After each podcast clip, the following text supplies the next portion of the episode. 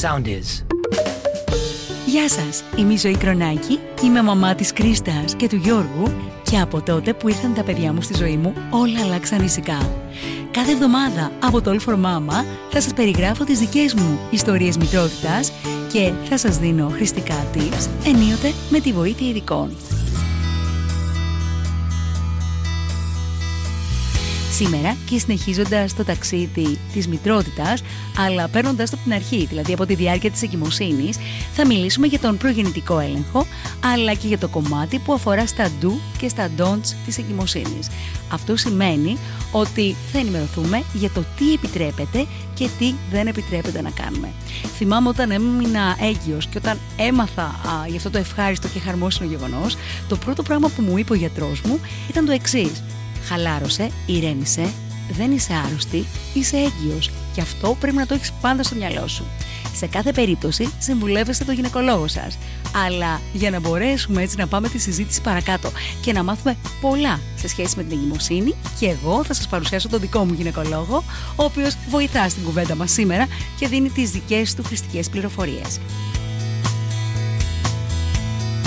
Γεια σου Χάρη Χινιάδη είναι και σήμερα ο γνωστός μας αγαπημένος διακεκριμένος με ευτήρες γυναικολόγος Χάρης Χινιάδης στην παρέα μας. Γεια σου Χάρη. Γεια σου Ζωή, σε ευχαριστώ πάρα πολύ για την πρόσκληση. Και σήμερα λοιπόν θα μιλήσουμε για το κομμάτι της εγκυμοσύνης, αλλά θέλω να καταστήσεις σαφές στα κορίτσια που μας ακούν και διανύουν αυτή την περίοδο για το τι τελικά επιτρέπεται και τι δεν επιτρέπεται. Υπάρχει μια παραφιλολογία, υπάρχει έτσι ένας μύθος και πραγματικότητα σε σχέση με αρκετά πράγματα. Οπότε θέλω να σε ρωτήσω κι εγώ για να ενημερώσω και τις ε, φίλες που είναι σήμερα στην παρέα μας.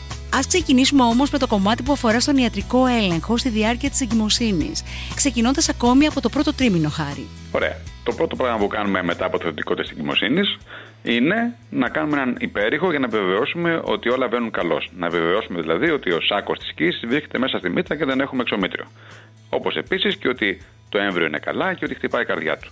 Αν δούμε αυτά τα δύο πράγματα, η πιθανότητα κάτι να πάει στραβά στην εγκυμοσύνη είναι πολύ μικρή. Θεωρούμε δηλαδή ότι για να έχουμε μια ανομαλία από εκεί και πέρα η πιθανότητα είναι μόνο 3%. Ε, η καρδούλα πότε ακούγεται, σε ποιο διάστημα, σε ποια εβδομάδα; Στις 6 εβδομάδες την ακούμε σίγουρα, καμιά φορά την ακούμε και νωρίτερα στις 5,5 εβδομάδες. Πόσο περιθώριο μπορούμε να δώσουμε σε σχέση με το έμβριο, σε σχέση με την ανάπτυξή του και την καρδούλα του; Αν δεν ακούσουμε την καρδιά την πρώτη φορά που θα κάνουμε υπέρηχο, μπορούμε να περιμένουμε την επόμενη εβδομάδα που θα είμαστε περίπου 7-7 και. Οπότε εκεί πρέπει να την ακούσουμε. Όμως, αν δεν ακούσουμε την καρδιά εκεί, δυστυχώς τα νέα μπορεί να μην είναι καλά. Μάλιστα. Πάμε λοιπόν παρακάτω. Έχουμε τον πρώτο υπέρηχο. Πάμε μετά σε αιματολογικέ εξετάσεις. Ταυτόχρονα, κάνουμε με τον πρώτο υπέρηχο και που ακούσουμε την καρδιά του εμβρίου, κάνουμε μια σειρά αιματολογικών εξετάσεων, mm-hmm. όπως για παράδειγμα την γενική αίματος, έλεγχο του ύπατος, των νεφρών, mm-hmm. πολλά αντισώματα που έχουν να κάνουν με παθήσεις που σχετίζονται με την εγκυμοσύνη, ε, ιολογικές εξετάσεις όπως για το HIV, τις υπατήτηδες, τη σύφυλλη κλπ. Mm-hmm. Όπως επίσης φυσικά και τον έλεγχο του θηροειδού, αλλά και τον έλεγχο για το σίδηρο, για τη βιταμίνη D κλπ.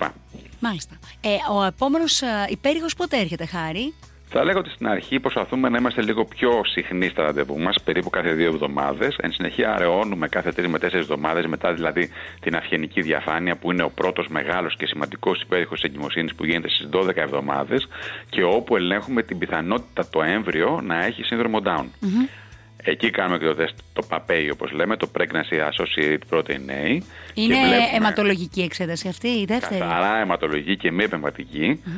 Και εκεί θα δούμε αν χρειάζεται να περάσουμε σε μια δεύτερη αιματολογική εξέταση που μας δίνει με άλλη ακρίβεια την πιθανότητα να έχουμε σύνδρομο Down ή θα χρειαστεί να κάνουμε τροφολάστη ή αμνιοκέντηση. Μάλιστα στη συνέχεια της εγκυμοσύνης κάνουμε ένα-δύο υπέρηχα ακόμα και τελικά φτάνουμε στις 20 εβδομάδες, όπου κάνουμε 22 εβδομάδες, που κάνουμε τη λεγόμενη εξέταση Β επίπεδου. Που είναι πάρα πολύ σημαντική εξέταση, διότι μπορείς να δεις τα πάντα εκεί, έτσι δεν είναι; Εξίσου σημαντική.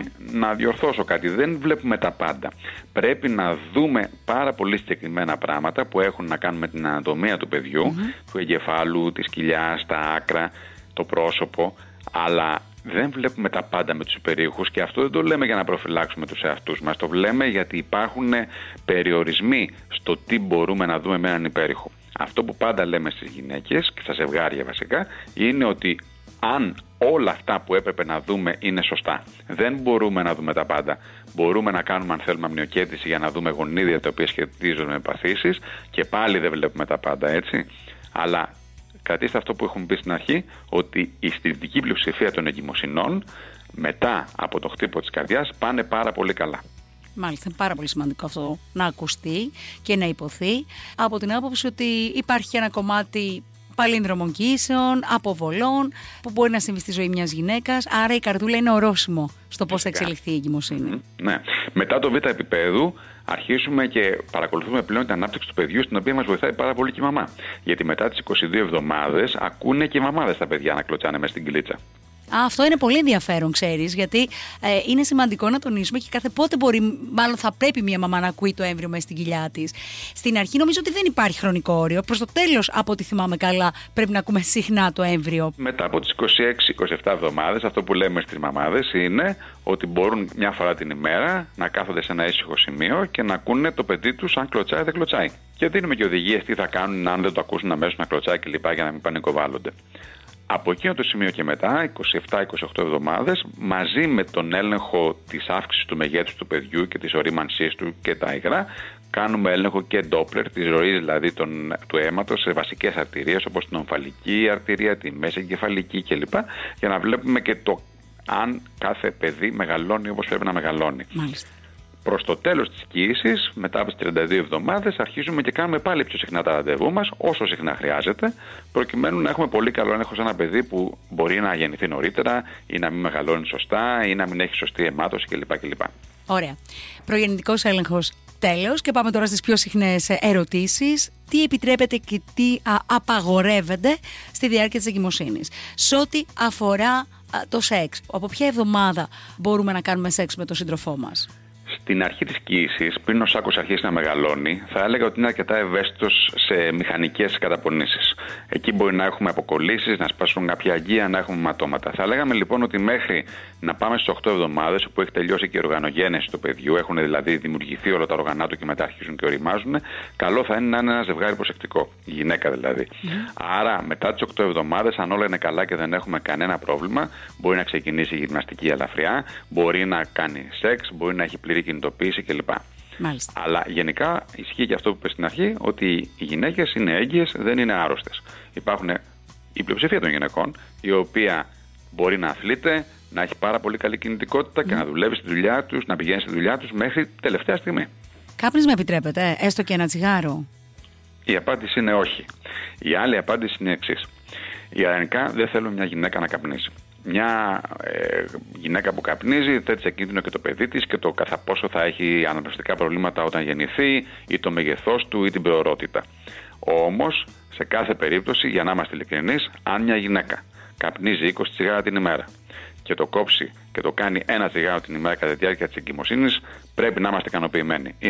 φυσικά, δεν θέλουμε να κάνει κανένα. Αν όμως κάνει κάτι τέτοιο, είναι ένα πολύ σημαντικό βήμα για την υγεία του παιδιού. Μάλιστα. Αναφέρθηκε στη γυμναστική προηγουμένως. Υπάρχουν κάποια συγκεκριμένα είδη γυμναστικής που πρέπει να κάνουμε στη διάρκεια της εγκυμοσύνης; Εννοείται ότι θα προτιμούσαμε να μην κάνουμε μαχητικές ε, τέχνες, ούτε αρσιβαρών, έτσι, ούτε ενόργανη γυμναστική. Η αλήθεια είναι ότι πρέπει να κυριαρχεί η λογική και προς τη μία και προς την άλλη κατεύθυνση. Δεν είναι δηλαδή λογικό να βάζω μια γυναίκα να κάνει τέτοιου είδους σπορ, όπως ας πούμε μια συχνή ερώτηση που έχουμε το χειμώνα, αν μπορεί να κάνουν σκι. Με το σκι δεν παθαίνει κανείς τίποτα. Αν όμως έχουμε μια πτώση ή αν κάποιος πέσει πάνω μας, σημαίνει ότι μπορεί να έχουμε και ένα πρόβλημα στην εγκυμοσύνη μας. Άρα, πάνω απ' όλα, σκεφτόμαστε τη λογική και αν κάνουμε κάτι, τι παρενέργειες μπορεί να έχει τελικά. Το ίδιο ισχύει, ας πούμε, και για την οδήγηση μοτοσυκλέτας ή για το ποδήλατο. Το ποδήλατο, πάρα πολύ ωραία άσκηση. Αν έχουμε μια πτωση τι γίνεται; Σύμφωνοι. Και από την άλλη μεριά, έχουμε και γυναίκες οι οποίες ανησυχούν υπερβολικά για άλλα πράγματα. Θα σου πω για να πούμε και τα ντου και τα ντόντ. Την πρώτη ερώτηση που μου κάνουν οι γυναίκες συνήθως ξέρεις ποια είναι, αν μπορούν να κάθονται σταυροπόδι. Υπάρχει λοιπόν ο αστικός μύθος που λέει ότι αν κάτσουν στο σταυροπόδι θα μπλεχτεί ο φάλιο γύρω από το λαιμό του παιδιού. Κάτι τέτοιο φυσικά δεν ισχύει. Οι γυναίκες μπορούν να κάθονται σταυροπόδι, μπορούν να φοράνε τα κούνια. Έτσι. Και τα πράγματα είναι πολύ πιο όμορφα και πολύ πιο απλά από ό,τι νομίζουν. Ζώνη ασφαλείας στο αυτοκίνητο μπορούν να βάζουν μέχρι το τέλος. Όχι μόνο μπορούν, αλλά επιβάλλεται επιβάλλεται, να βάλει ζώνη ασφαλείας. Καταλαβαίνεις ότι αν ε, ένας φυσιολογικός άνθρωπος που δεν έχει εγκυμοσύνη κινδυνεύει μια φορά από να χτυπήσει πάνω στο τιμόνι στο ταμπλό του αυτοκινήτου, τι κακή επίπτωση μπορεί να έχει ένα τέτοιο χτύπημα σε ένα παιδί το οποίο είναι μέσα στην κοιλιά της μαμάς.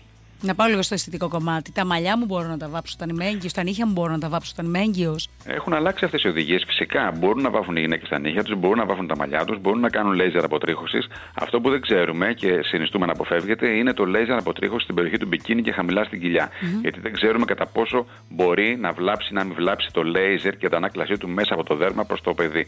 Η αλήθεια είναι ότι δεν έχουμε κάποιο στοιχείο που να λέει ότι βλάπτει, αλλά επειδή δεν έχουμε και την αντίθετη απόδειξη, καλό είναι να αποφεύγεται.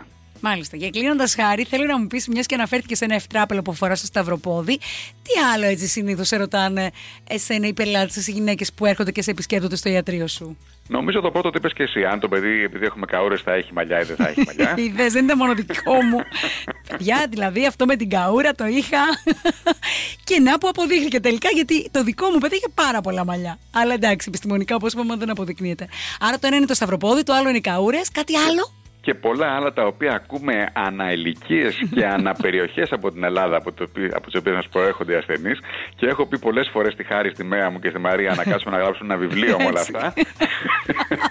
και ελπίζω κάποτε να βρούμε το χρόνο να το κάνουμε. Ξέρεις πόσες φορές σκέφτομαι τους γυναικολόγους και τους παιδιάτρους. Λέω τι ακούν αυτοί οι άνθρωποι. Έτσι. Γιατί και εγώ από το site από το allformama.gr έχουμε πάρα πολλά μηνύματα σε καθημερινή βάση. Και λέω φαντάζω τι θα ακούν και οι ειδικοί έτσι. Ένας μύθος που υπάρχει ας πούμε, για το πρώτο υπέρηχο είναι αν από τους χτύπους της καρδιάς μπορούμε να καταλάβουμε το φύλλο του παιδιού. Ε. Αυτό δεν ισχύει. Για να δούμε το φύλλο του παιδιού πρέπει να περάσουμε σίγουρα τις 9,5-10 εβδομάδες κύση, όπου διαμορφώνονται τα εξωτερικά γεννητικά όργανα του παιδιού και με ένα καλό υπέρηχο και αν βολεύει και η στάση του να μπορέσουμε να πούμε για το φύλλο του. Έτσι. Δεν μπορούμε από τους χτύπους. Και εδώ συντάσσομαι με τον γυναικολόγο μου Χάρη Χινιάδη για να πω ότι όντως στη δική μου περίπτωση ε, είχαμε κάνει μαζί έναν υπέρηχο. Ήταν πάρα πολύ γρήγορη η χτύπη της καρδιάς, γιατί αυτός ο μύθος υπάρχει, ότι όσο πιο γρήγορη χτύπη κοριτσάκι. Ε, Επίσης, κάποια στιγμή που ήμουν κάπου διακοπές, πήγα και σε έναν ακόμη γυναικολόγο στο χώρο που βρισκόμουν. Μου λέει Κοριτσάκι 100%. Η χτύπη της καρδιάς είναι πάρα πάρα πολύ έντονη. Εγώ θα έλεγα εσύ γελούσες. Ε, τελικά αγοράκι. Εντάξει, είναι μύθος. Και πάλι γελάσεις, βέβαια. Χάρη μου, σε ευχαριστώ. Εννοείται ότι είσαι από τους ειδικούς που πάντα μας βοηθάν έτσι, και είσαι και απολύτως αναλυτικός και κατανοητός στις φίλες που μας ακούν και μας παρακολουθούν. Οπότε πολύ πολύ σύντομα δίνουμε και πάλι ραντεβού. Σε ευχαριστώ. Καλή συνέχεια. Σε ευχαριστώ και εγώ. Γεια σου. Γεια.